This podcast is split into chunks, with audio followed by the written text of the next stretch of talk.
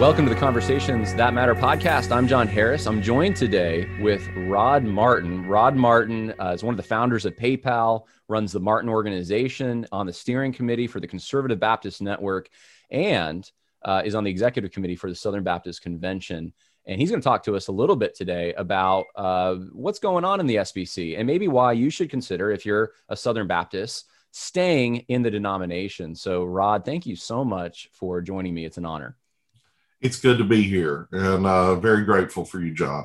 Yeah. Well, I, I appreciate it so much. The uh, uh, hard work, the effort. I mean, you're a busy guy and you have dedicated yourself uh, to the Southern Baptist Convention, the politics of it. Uh, you post a lot on social media. I know that that's the iceberg. I'm sure you're doing so much more behind the scenes. and I think some people wonder uh, why would you want to beat your head against a board? You know, all the time, but this is something yeah. you care about. And, and I know it can be stressful and discouraging, but I, I just would like to hear you, and I think everyone would like to hear you talk about why this matters so much to you. Well, it does matter uh, very, very much. And, and I can summarize that pretty easily in just pointing out that we have six seminaries that collectively educate a third of the seminary students in North America. Uh, that's way more than just Southern Baptists. We have 50,000 churches, give or take.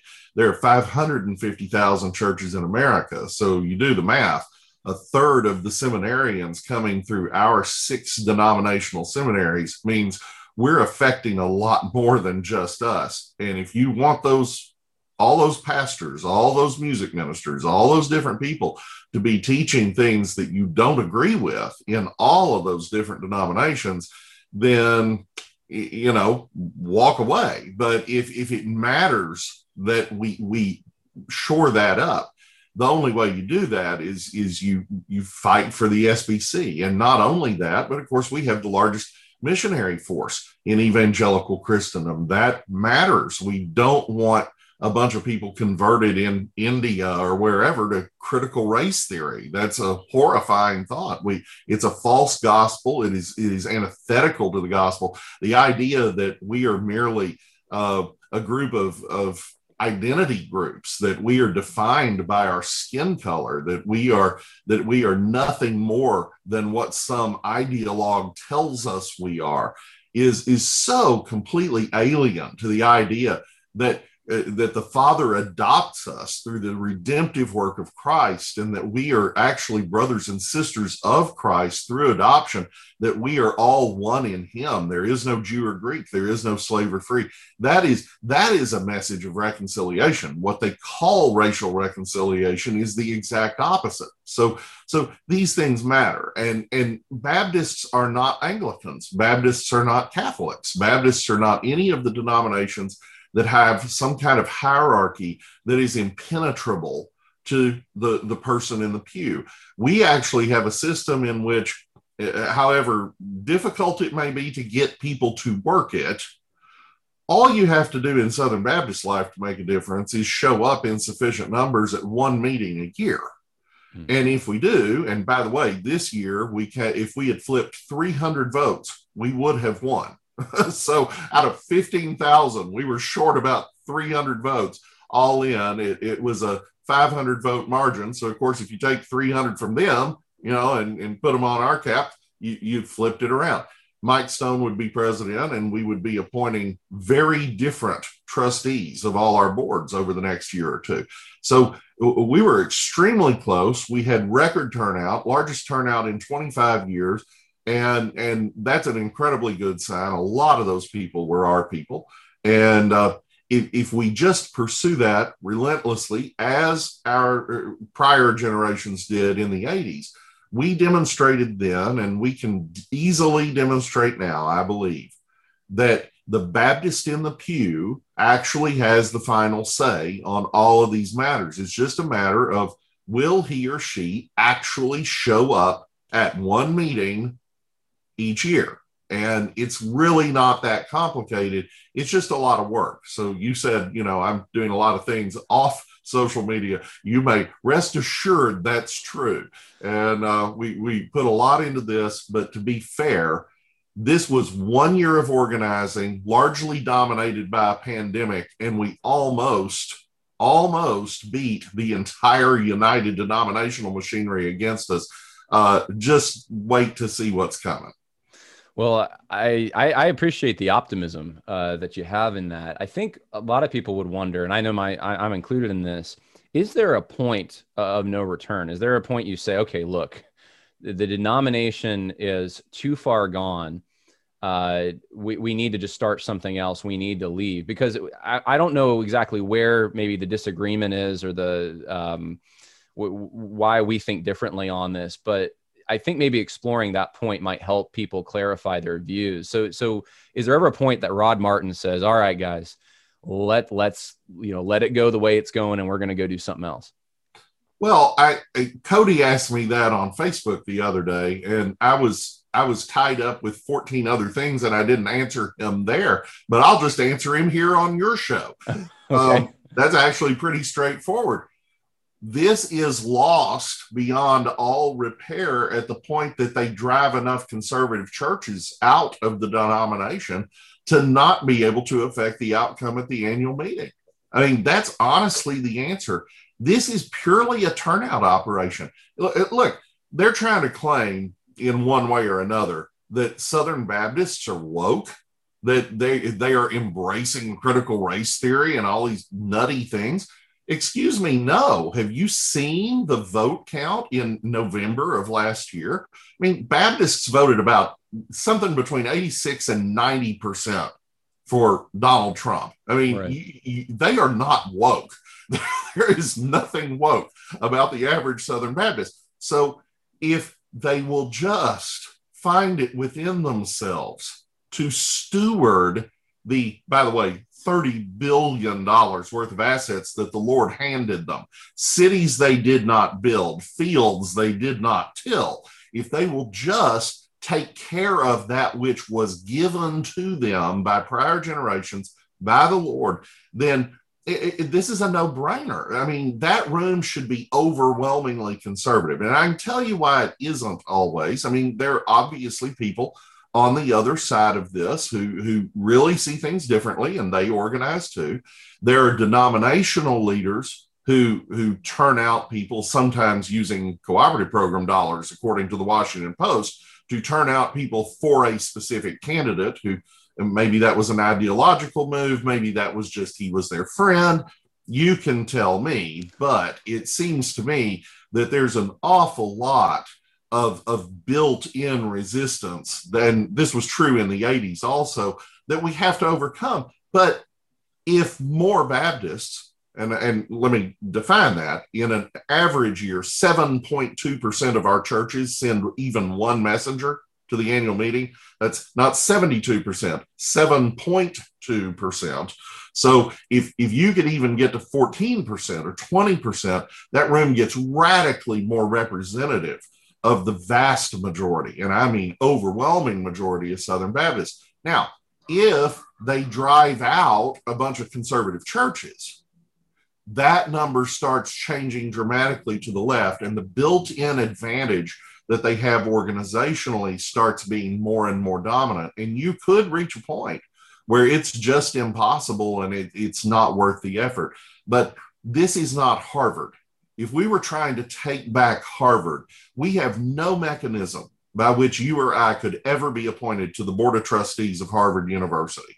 And as a practical matter, the same thing is true of Baylor University, which used to belong to the Baptist General Convention of Texas, and through great skullduggery, uh, the evil Herb Reynolds, uh, now now rotting in hell, I'm sure, uh, stole 4.2 billion dollars of church property, Baylor University plus the Baylor Health System from the Baptist General Convention of Texas with the full complicity of the liberals then leading the BGCT. And, you know, that's just wickedness. It's just wickedness. And if Baptists had stood up at the BGCT at the time, they could have saved those assets that were paid for by the little old lady on the next to last pew writing out a tithe check in her shaky hand out of her social security and putting it in the plate each week. But instead, they were complicit because they didn't like Paul Pressler and they didn't like Paige Patterson and they didn't like conservatives and they wanted Baylor to go away and do its own thing. So now Baylor is celebrating gay pride and doing all the things that we said that it would do back in the day. And and it's lost to us. Well, we should not lose all of these other institutions that will go on being powerful institutions, will go on educating preachers, will go on sending missionaries, but for a completely different agenda than that of New Testament Christianity. I think that's a compelling case. It's uh, no one wants to lose all those assets and all, all the mechanisms that have been passed down uh, for, people who saved, like you said, and fought for these things over a period of time. The thing that I think um, concerns a lot of conservatives right now is this has been caught kind of um, I've heard some people say it's been caught a little late, but as we wait for the next convention, uh, these seminaries are continuing to churn out a students who are going to sympathize more with the social justice movement, and the churches who remain in the SBC uh, continue to support or fund these institutions in general. Now, I, I understand there's a way to try to not support them as much. Could you speak to that? Is there a way to try to r- remain influential if someone cares about that, but also not fund this machine that's hates what you stand for and what the Bible teaches? Well, I'm a strong advocate of the cooperative program. I think it's one of the greatest things that the church has ever come up with. It's obviously not inspired by God in the way that that uh, you know the the New Testament is, but it is nevertheless um, one of the better inventions of man.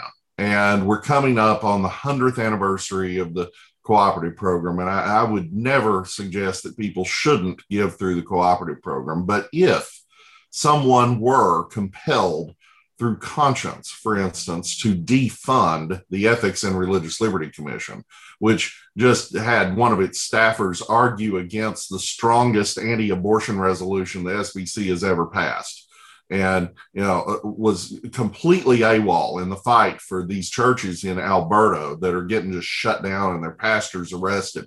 All these things. If somebody felt compelled morally to not fund the ERLC, it's actually pretty easy. You can designate giving, and it used to be that you couldn't have messengers if you did that, but uh, in the infinite wisdom of Ronnie Floyd and the Great Commission Resurgence Task Force a decade ago, they redefined uh, all of our giving in our documents. I reread the Constitution last night, and sure enough, if you are if your church is giving to convention ministries, maybe just Lottie Moon Christmas offering to support the International Mission Board, which is a wonderful thing to do.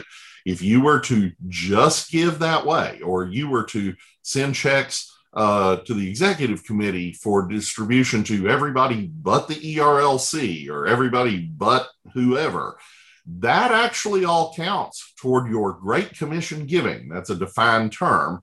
And you're still entitled to be represented and involved. So um, I think that, uh, and by the way, full disclosure, I voted for GCR. I really regret that in retrospect. It was every bit as bad as everybody said it would be. Um, but nevertheless, it is um, working out that I think people realize that GCR was a mistake. But mm. One of the mistakes I think that it made was loosening exactly that definition in a way that a lot of people who, in good conscience, can't support some of these things now can utilize to their own benefit. They can still be very involved as Southern Baptists without funding things they can't agree with. And so, yes, I'm not encouraging that, but I'm I can easily map out how you would go about it. Okay.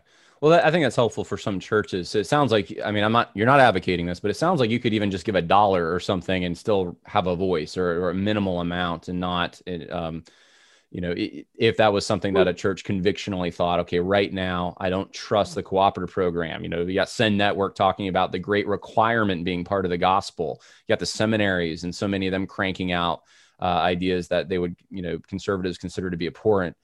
Um, they can still keep a voice while severely minimizing their giving if they want to do that. Not saying you advocate. Yes. if you were to read Article 3 of the SBC Constitution, it's laid out pretty clearly. Um, you know, it's it, it'll glaze over the eyes of, of most people. I understand that, but but it's not that complex. Um, if you if you give X percent of undesignated receipts from your church, or if you give um, $6,000, um, you're entitled for each additional percentage point or $6,000, you're entitled to another messenger up to a total of 12.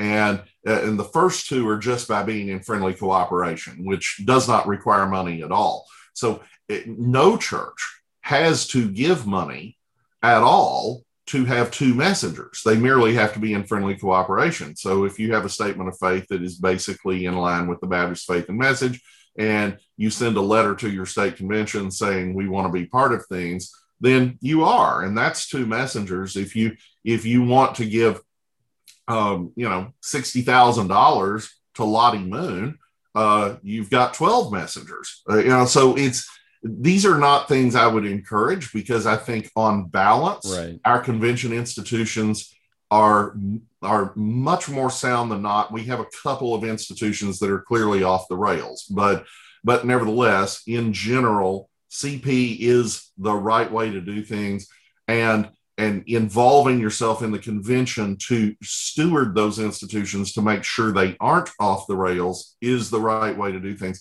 Nevertheless, I know I have a lot of friends who are just like, we can't give to whichever thing. And yeah.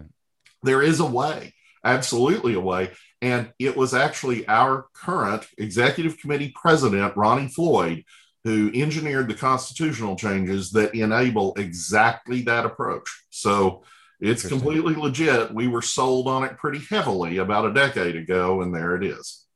Well, there's a practical consideration um, as well. And I thought of this when, uh, well, it's actually similar to when Trump was first elected, kind of being an outsider. And then where does he find people to fill the positions that agree with his agenda in the various, you know, bureaucratic uh, agencies, et cetera? And in the SBC, if you got someone in there who was aggressive. They really wanted to drive out social justice stuff and, and all the other things that are plaguing the denomination, let's say. Um, I know Russell Fuller had told me the other day, he said, he, and, and maybe this will sound dismal to some, but he said something like, I don't know if I can identify 10 men I know that would be capable of uh, running the mechanisms involved. I went to Southeastern that uh, you know is known to be one of the biggest social justice schools and um, I, I think about the, the faculty that existed there, even those who were opposed to the agenda that the administration was pushing were completely silent in from from any public view about their views. They were they were scared. Um, the administration was going woke, is now woke, uh, pretty much. A lot of the professors who were more woke are very emboldened uh, to be that way, and those who disagreed are frankly retiring or looking for the exit door. So in that scenario, let's say you were the one who, who became the next, not saying you will be, but the next SBC president. God help us all. well, it, it's a practical consideration. I don't, how do you put the pieces back together? I, I don't know how you even right the ship at that point, but maybe you have some ideas on that. Oh, it's it's a process. It's not an overnight thing, but it's completely doable. And and you know, uh, in the extreme case, so we'll we'll take an historical case. Um, at Southern Seminary, Roy Honeycutt was president, and he was clearly just outright egalitarian and and tolerating a nest of professors who were teaching higher criticism and uh, in some cases just didn't believe the Bible at all and and were pretty plain about that. And the horror stories of people who studied there in those days uh, will curl your hair. You just can't believe some of the stuff that came out of that place. And you know, the first step in an extreme case of that nature was they fired Roy Honeycutt. And, you know, whatever argument one might make about Al Mohler today, and uh, I am not fond of his hiring decisions of late, to be sure. But nevertheless, when Al first came in, he did a really thorough job of cleaning house and putting in a lot of conservative people. And they're out there. I mean, my goodness, we're educating thousands and thousands of seminary students every year. And many of them are rock solid. In fact, many of the guys coming through less than stellar uh, seminary environments are rock solid in some cases because it was less than stellar. They iron sharpens iron. They they get hit with all this gibberish and nonsense, and they say this isn't right, this isn't biblical, and, and become relate, quite yeah. strong. And and that was well, yeah, exactly, and and that was true in the in the seventies and eighties also. So. I, I don't doubt that we have plenty of people to choose from. I think what we frequently lack is what you were just describing the courage of conservative leaders to call a thing what it is and to say, you know, this is wrong and we're against this and we're not afraid of the woke mob.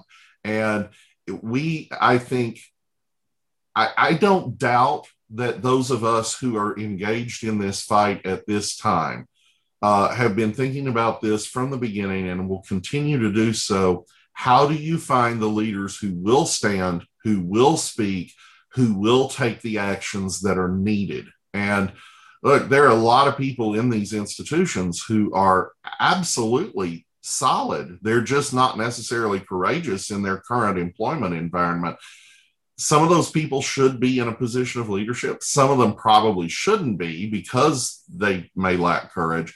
But beyond that, there are 14 million Southern Baptists and probably a decent number who were Southern Baptists until recently to choose from to take roles that really are consequential. And you see that the leaders who came out of the resurgence when things were going very well uh, weren't necessarily household names. I mean, we had Adrian Rogers and we had Charles Stanley, but a lot of these guys weren't known until their courageous actions in the resurgence made them known and so that's that's a lot of this too. Mike Stone was not well known anywhere, but he nearly upended the establishment, and and someday he will. I don't know if it'll be next year or some other year, but you know, I, I, have no doubt that Mike Stone will be president of the SBC. I have no doubt Javier Chavez will be president of the SBC someday, and uh, you know, both of them lost by, like I said, if we flipped about 300 votes. We need, as the conservative movement as a whole needs, to constantly platform men of courage and conviction so that they can become those leaders we we will rely on someday. Now, I wasn't alive during the resurgence. I guess maybe certain aspects of the tail end of it, but I wouldn't have remembered that. When were you born, John? 1989. Oh my goodness, you're a baby. I was born in 69. So okay. I'm I'm becoming old. I'm not quite there yet, but I'm becoming that very quickly. Well, my, my dad was born in 58 and he is from a long line of Southern Baptists. And he was the one that actually he left the Southern Baptist convention during the the kind of liberal drift. Of course, he grew up about a five minute walk from John MacArthur's church. So that's where he ah. went to seminary and became a deacon there and all that. But um one of the things, I mean, he's told me stories about kind of what happened because he admired Paige Patterson and some of these guys at, at the time, at least the efforts they were making. But one of the things I know he he said to me, and and and you would maybe have a fuller view of this since you were more involved, is that there was such a disconnect between the pew and what was being taught at the seminaries that oh um, yes i know there was a study that went out at the time it, it, ruffled a lot of feathers people going through getting their MDiv and coming out atheist. And this was yeah. a, a, big problem. And it seems like the, the situation's a little different today because of the political nature of the social justice movement and also the subversive nature of it. How they, they always, you know, claim to be so conservative, even when they're pushing things that are uh, undermining uh, core doctrines like the revelation of scripture and uh, biblical justice and you know even the gospel itself they they market this in a political fashion that then pastors who don't leave the church and deny these things go and pastor a church and I've seen churches flip. They become woke. The people in the church buy into the argument because it's so subversive. Where it, and that seems to be different than what happened during the conservative resurgence, where there was um, the effort to lead um, an effort to, to take back the convention for orthodoxy was so clear today it's just not clear. I wonder if you could speak to that, what the differences might be, because I think that's one of the things so, some people who live through that, like like Russell Fuller, think, ah, this is different. I don't know if we can take this one back because of the subversive nature of the argument and how fast it's spreading in the pews themselves.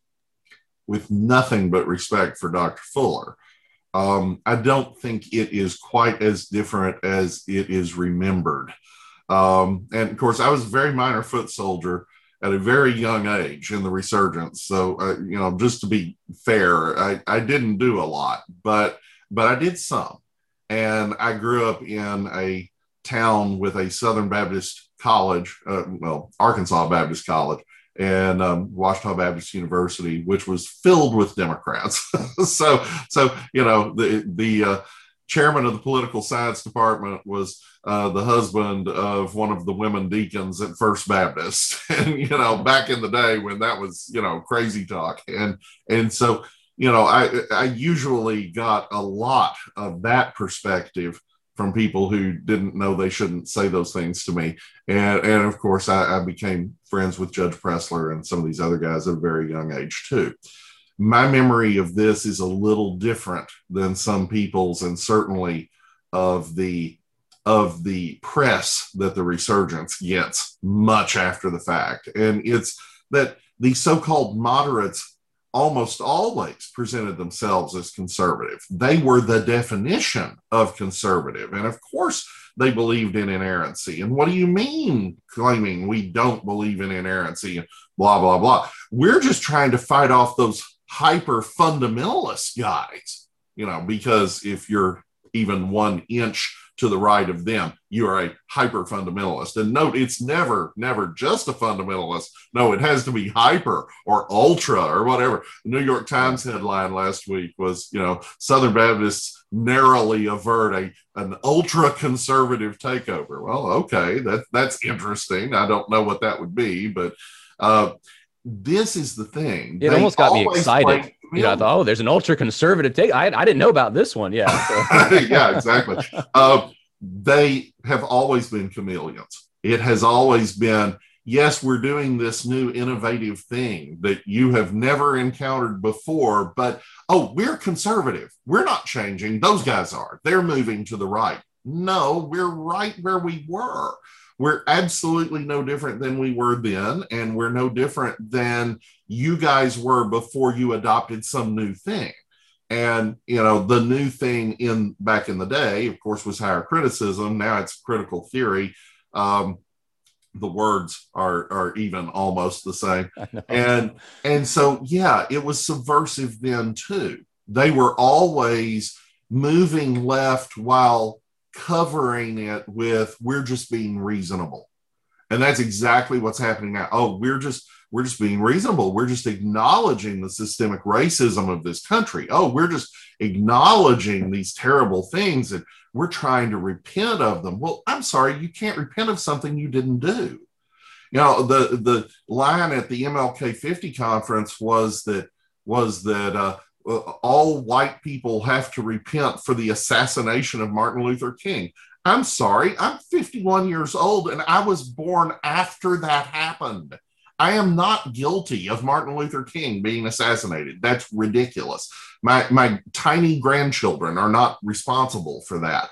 That is utterly ludicrous. And when you say that an entire class of people needs to repent for something they did not do and had no part in, one of the problems with that is you cheapen the idea of repentance. You know, repentance is just whatever some somebody on MSNBC tells you you have to do today, and it has nothing to do with the actual confrontation of the sinfulness in your life, the the actual depravity of man that must be confronted and laid at the foot of the cross. So so we we cheapen it and turn it into this social gospel thing where we are actually going to solve society's problems through taxation or something.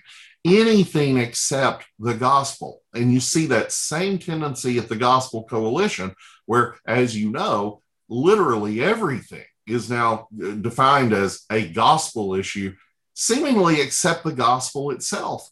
The gospel reconciles all these people one to another. The gospel makes everyone, everywhere, my brother or my sister, so long as they just bow to our Lord Jesus Christ. And it requires us to love one another, even if they have not bowed at the foot of the cross. So, so it, the gospel is revolutionary and transformative. What they're doing takes us back to a pagan state where we are defined by, ironically, nationality, ethnicity, all of the things they decry. And of course, there's always a reason for that. You know, if you saw my if you saw my speech at the Great Awakening conference, I talked about this a good bit. Uh, this is just a marketing scam. And I'm not saying that Pastor so and so now at South Succotash Baptist Church realizes this, but the people who came up with the idea of wokeness, the people who came up with the idea of critical theory generally in all of its different forms critical race theory, radical feminism, queer theory, post colonialism, all of it all of those things. That's a marketing scam because Americans wouldn't buy class warfare.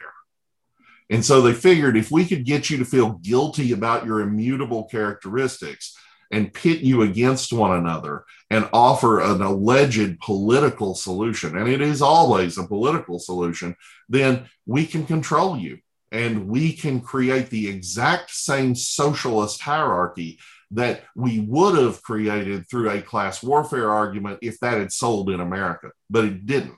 So, okay, maybe that works in Russia, maybe that works in China, maybe that works in Kampuchea, but it didn't work in Alabama and it didn't work in New York. So they repackaged. And that's all Frankfurt School Marxism really is. That's what Horkheimer and Marcuse yeah. are doing. That's what Gramsci was telling them to do a generation before they did it. And that's what we're now hearing in pulpits. It has to be rooted out. It is absolutely antithetical to the gospel. It is destructive of the church and it will destroy the church in due time if we don't root it out. So, again, you asked at the outset, what's the argument for staying in?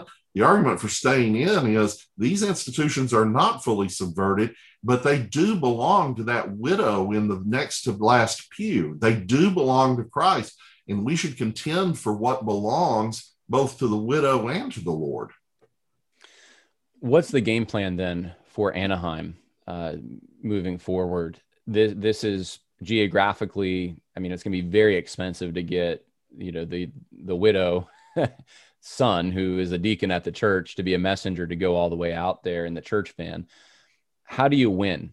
And and I mean, it's a very practical thing. I think people want to know. This last this last convention that just happened was supposed to be, and maybe you didn't think this, but I, I know I did. Uh, it, it was the this was going to be the high turnout. This was going to be after all the craziness of 2020. Conservatives are mad at what they're hearing, and they're going to come out in force. How do you get that momentum up significantly to then win in a place as difficult to win in as Anaheim? It's the same problem we had anyway. If Mike Stone had won, we would have be asking the same question: How do we reelect him? you know, so right. so it's not a problem we hadn't already considered. And you know, the, the fact of the matter is 1979, which was the first year of the resurgence, that's the year Adrian Rogers won. Um, Adrian had a had a bigger profile and it was easier for him to win than for Stone to win. But Stone was the right guy, and I love him, and I, I think he's an amazing leader.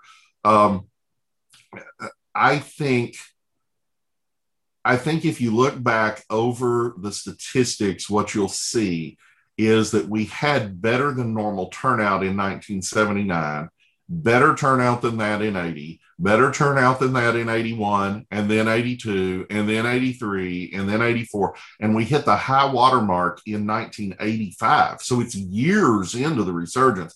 We hit 45,000 messengers in 1985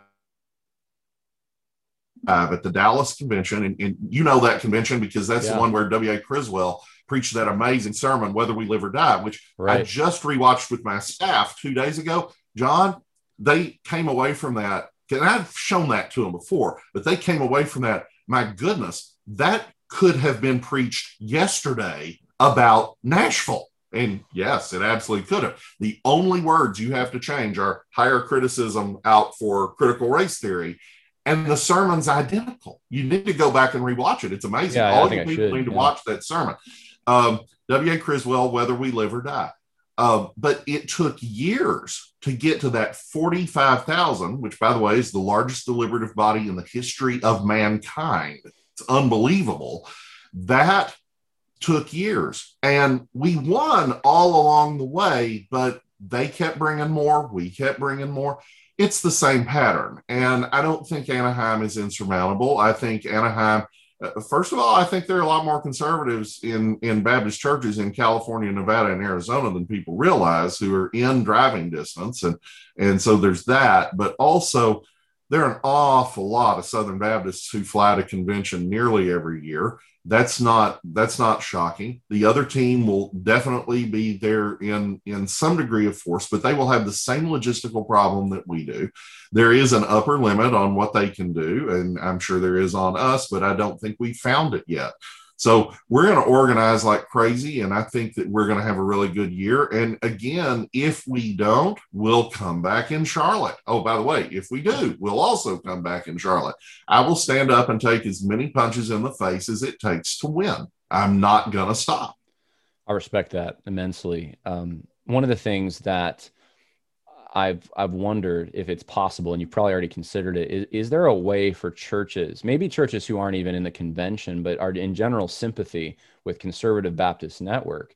Is, is there a plan going forward to um, kind of kind of go around some of the SBC uh, compromised establishments, kind of like the Freedom Center at Liberty University is kind of outpacing the ERLC right now. You know I mean? Which isn't hard, but yes, Ryan Helfenbein at Freedom Center is doing a, an amazing job. And as you know, Ryan is a member of our steering council at CBN. That's right. Yeah. Um, so th- that's happening there that you already see these kind of organic things bubbling up is, is there a way for cbn to say okay look we want to take back the southern baptist convention for orthodoxy but at the same time we recognized uh, there's a big cultural battle going on here. It's not just the SBC, and we will, uh, I don't know, have I don't know if you want to talk about missionaries, but at least host conferences or do do things that people that aren't Southern Baptists can participate in to kind of be that shadow government almost. I, I hate to use that word, but I, I, hope you understand what I'm getting at. So, something that a mechanism that's in place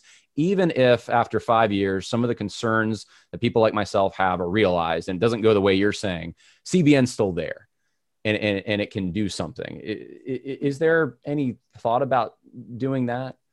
Oh, well, we're going to have a bunch of events over the next year. We're, we're in early planning stages on a number of things that I think you're really going to like. And uh, this first year was really tough. First of all, we started from zero and immediately got hit by the pandemic. So, fundraising plans for some things that I'd pushed pretty hard for kind of went completely awry very early in the process. And we still had, you know, 25 year record setting turnout at the convention and nearly won everything. And by the way, we won more than we lost. Uh, we got we got someone I fought very hard for onto the credentials committee, which matters. Um, there are five convention offices. Uh, two of those we didn't endorse in, but the guy that we wanted won. Uh, three of those we uh, we endorsed in, and one of those won. Um, we passed the strongest pro, uh, uh, strongest anti-abortion, pro-abolition resolution in the history of the SBC. Um, I think that abortion is increasingly going to be an issue in the SBC because, again, the ERLC stood up and opposed that resolution even after we amended it to meet their complaint. You know, they said, well, this resolution is a little too strong because it prohibits, you know, things like sonogram laws or uh, banning partial birth abortion or whatever. And I see the value in all those things. Those are, first of all, if a woman sees a sonogram, the odds of her actually aborting her child go to nearly zero. So, of course, that matters. Of course, if Texas can pass a law that bans abortion after the 12th week, it's not what I want, but it's a heck of a lot better than what I have. You know, these are good things, but I actually want to abolish it. It's actually evil and wrong. And I would go further. I would contend with my friends Ted Cruz and Mike Huckabee and Newt Gingrich that the Constitution already bans abortion in the Due Process Clause of the 14th Amendment, which prohibits the taking of life without due process of law. What due process does an infant get? So, That's so right. if we just understand that life begins at conception, which is scientifically obvious. I mean, everybody tells us to follow the science. Well, follow the science on life. This is not complex. You had a choice going into this. You don't need a choice to murder someone who's inconvenient.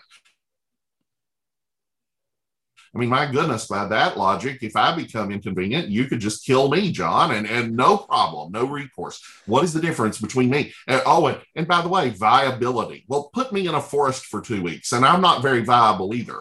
You know, this is these arguments are just they're inhuman. They are yeah. wicked, and they are all aimed at confusing people who haven't thought through just how terrible they really are. So, of course, Southern Baptists should be for a- abolishing abortion, just as they should have been for abolishing slavery.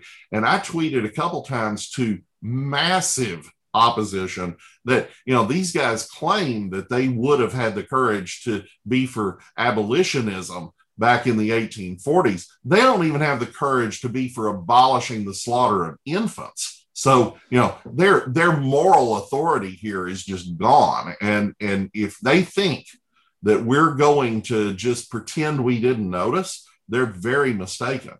They have adopted the Democrat platform more or less whole because they have shifted their focus to things that are that are perhaps less Trumpian. The, the fact that that pro-life is a Trumpian thing to some of them just floors me. But you know, they have they have become so adamant in their Trump hate in some cases that they have literally thrown out a few million babies with the bathwater.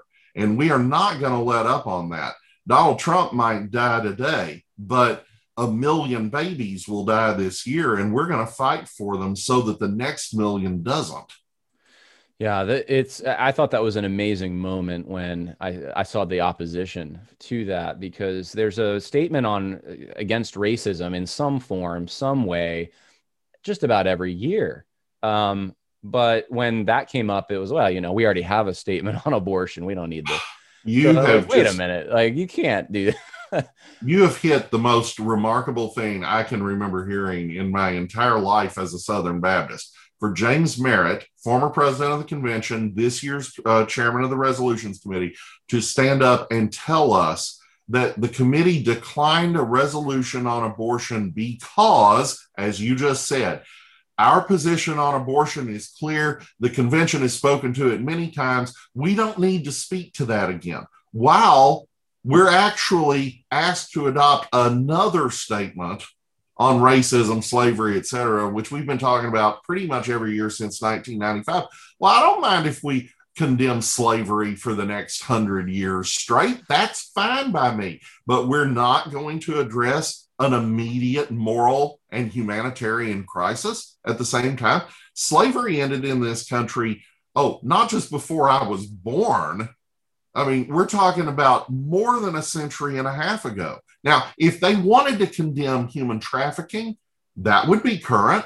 If they wanted to condemn the race based slavery in Muslim countries, where right this minute there are twice as many black slaves as there were in 1865 in, in the world, I mean, but we don't pass those resolutions. We pass resolutions about something that ended more than a century and a half ago and are told we don't need to speak to a moral crisis that exists today. Yeah. Whether, again, you know, slavery in Mauritania and Libya, there are open air slave markets in Libya. You did not hear our resolutions committee care. You it, and there are babies being murdered as James Merritt is speaking, but we don't need to speak to that. There is truly a moral crisis in the senior leadership of the SBC, and it must be addressed, and that's why we keep going. Well, Trevor Loudon, uh, communist uh, kind of expert, uh, has said that the issue is never the issue. The issue is always the revolution. It's always a, yes. about how do you progress the ball towards uh, some kind of egalitarian utopia, I guess, ideal, even though they'll probably say that that's not what they're doing. Um, when you hear, you know, appeals to Revelation 7 and that we, we're a Revelation 7 seminary or whatever, that, that's kind of what I see them doing. That's something Jesus does. And they're saying that they can, through some diversity measure, make that happen here on this earth at their seminary or church. Um, I was exploring last night kind of the different, you know, you know Peter Jones, oneism, twoism. Mm-hmm. Uh, familiar with that, but he takes Romans one and he looks at okay, you know, there's really two religions. There's there's twoism, Christianity, and then there's oneism. You reduce everything down to one thing, and and the people in the SBC that are running the show, it seems like to me, are part of a different religion. Just like Machen uh, talked about, you know, the liberals of his day, progressives being. Um, of a different religion. They're really not Christians. That's what I see these people as. I mean, and it sounds like you're on the same page with me on that, that um, they are looking at reality in a fundamentally different way. They're reducing everything down to, I don't know, some abstract equity or inclusion, diversity, something like that. And everything's got to be pushed through this to evaluate whether it's worthy or not worthy or valuable or not valuable. And that's just not this, the, the scriptures that we have. It, they're not compatible with that. It just, it will destroy the scripture if you apply that metric to our, uh, the teaching of God's word. So the thing is, I see it, you see it.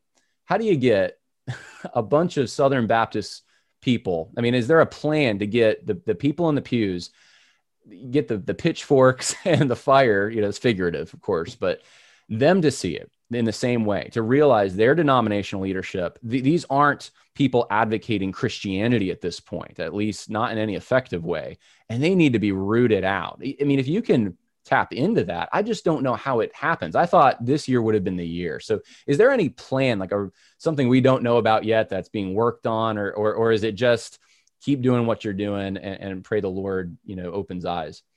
Well, this year almost was the year. And like I said, we won more than we lost. That wouldn't have happened, obviously, if we hadn't shown up in mass. So so we are much further down the road than I think anybody would have predicted a year ago for starters. Okay. Second, I, I do want to stress that there are vastly more godly people in denominational leadership in the SBC than not. I can't stress that enough. But the other team, very clearly, is multiplying itself. It reproduces very quickly. And it, you know, through hiring, through appointments, through firing some good people, and uh, and we know several. And you know, this is not something you can just let go forever. Now, I, at the same time, I want to stress it had been going for a heck of a long time in 1979. The SBC was much further gone in 1979 when the resurgence began than it is today. So, so I'm not saying you you lose hope even if they make some more progress because again, the point at which we really lose this is where the conservative churches just bow out and give it to them. And I'm just not willing to just hand them the keys to the car. We're, we're going to fight for those keys. And it's not a power thing. You know, I don't have any ambition to be the president of anything. Maybe president of the United States someday, but not president of the SBC. I don't have any, I don't have any ambition here. I'm a layman. I'm trying to recruit more and more laymen because honestly, when the laymen stand up, this problem gets solved. And that was true in the 80s too. It's not that we don't need the preachers, but the lay people see it very clearly and not simply in the sense of simplistically, but simply in the sense of I had someone argue to me the other day that we should put a certain pastor on the credentials committee because he would understand the theological nuance of the woman pastor issue at Saddleback Church. And it occurred to me as I was listening to this argument that what I need is someone who will not see the theological nuance of that and will instead see that there's right. an argument in First Timothy 2 from creation order and that it's actually totally simple. It's completely straightforward. So again, lay people are key to this. And there is a plan. The, the plan is to organize. The plan is to reach the Baptist in the pew to educate him or her about the exact same revolution that is being attempted in the country as a whole. And not just this country, not just the SBC, not just the PCA, not just all these other denominations, not just the church, period, not just our schools, not just our colleges, not just our government, but other countries and other governments. This is a global assault by the left on Western civilization itself. And I stress that when we say Western civilization, we're borrowing too much from the Enlightenment humanists. We used to have a word for this, it was called Christendom. We are fighting for the soul of Christendom. And honestly, John, I have to say, I am honored that God would allow our generation to get to stand in such a fight, win or lose. The fact that He would trust us with this moment is an honor and it's glorious and and I don't expect to benefit at all from it but I do hope to please my master. Oh amen. Amen to that. Practical things. Last real question here. Uh, what can we expect or and, and, i'm i'm thinking of you know is there going to be a big fund created to let you let's get these conservative messengers to anaheim that wasn't in place last time uh, you said you want to communicate with the people in the pews. Is there going to be like a the starting of a newsletter or a uh, a training center or these are the kind of practical things I was asking about. Like what what can you, we expect going forward uh, to to try to uh, achieve the, these objectives? We're discussing all of those things and more. I don't know how practical the messenger fund will prove to be, but I think it's a great idea. And you saw Tom Buck doing that on a small scale yep uh, in the weeks leading up. I think that's a really good idea because, like you say, there are an extraordinary number of people who would go if they could just afford it.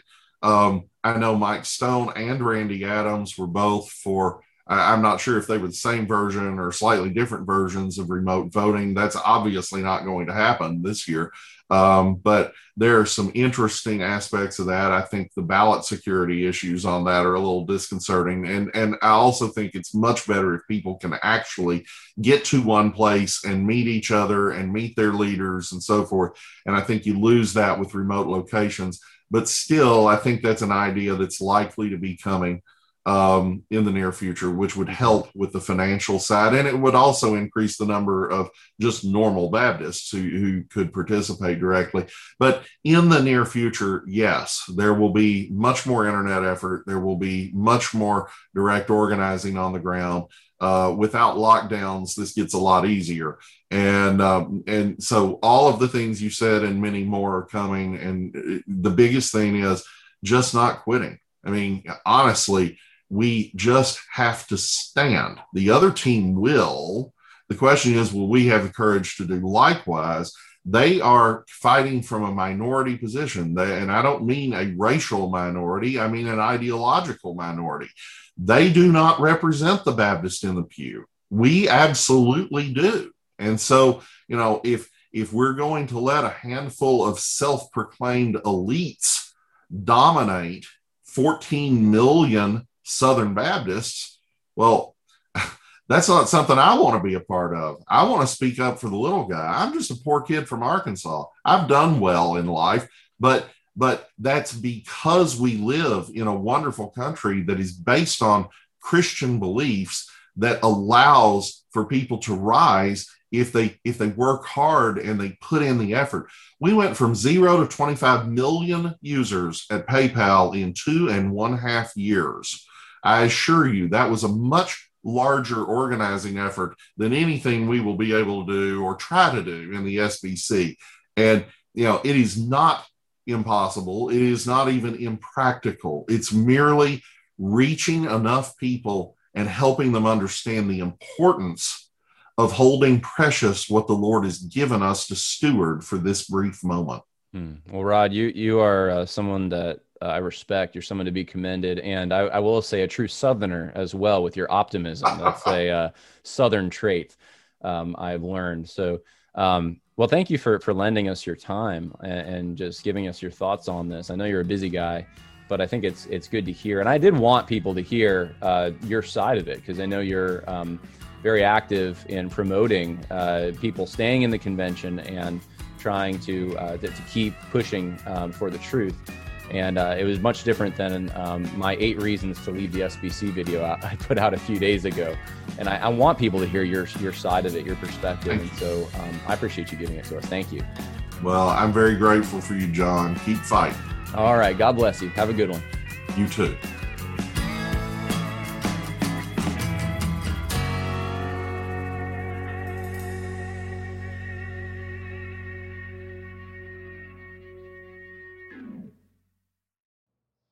How to book flights and hotels. All you're missing is a tool to plan the travel experiences you'll have once you arrive. That's why you need Viator. Book guided tours, activities, excursions, and more in one place to make your trip truly unforgettable. Viator has over 300,000 travel experiences to choose from. Everything from simple tours to extreme adventures and all the niche, interesting stuff in between. So you can plan something that everyone you're traveling with will enjoy. Real traveler reviews give the inside scoop from people who've already been on the experiences you're considering. So you can plan with confidence. Free cancellation helps you plan for the unexpected. And 24 7 customer support means you can travel worry free. Download the Viator app now and use code Viator10 for 10% off your first booking in the app. Find travel experiences for you. Do more with Viator.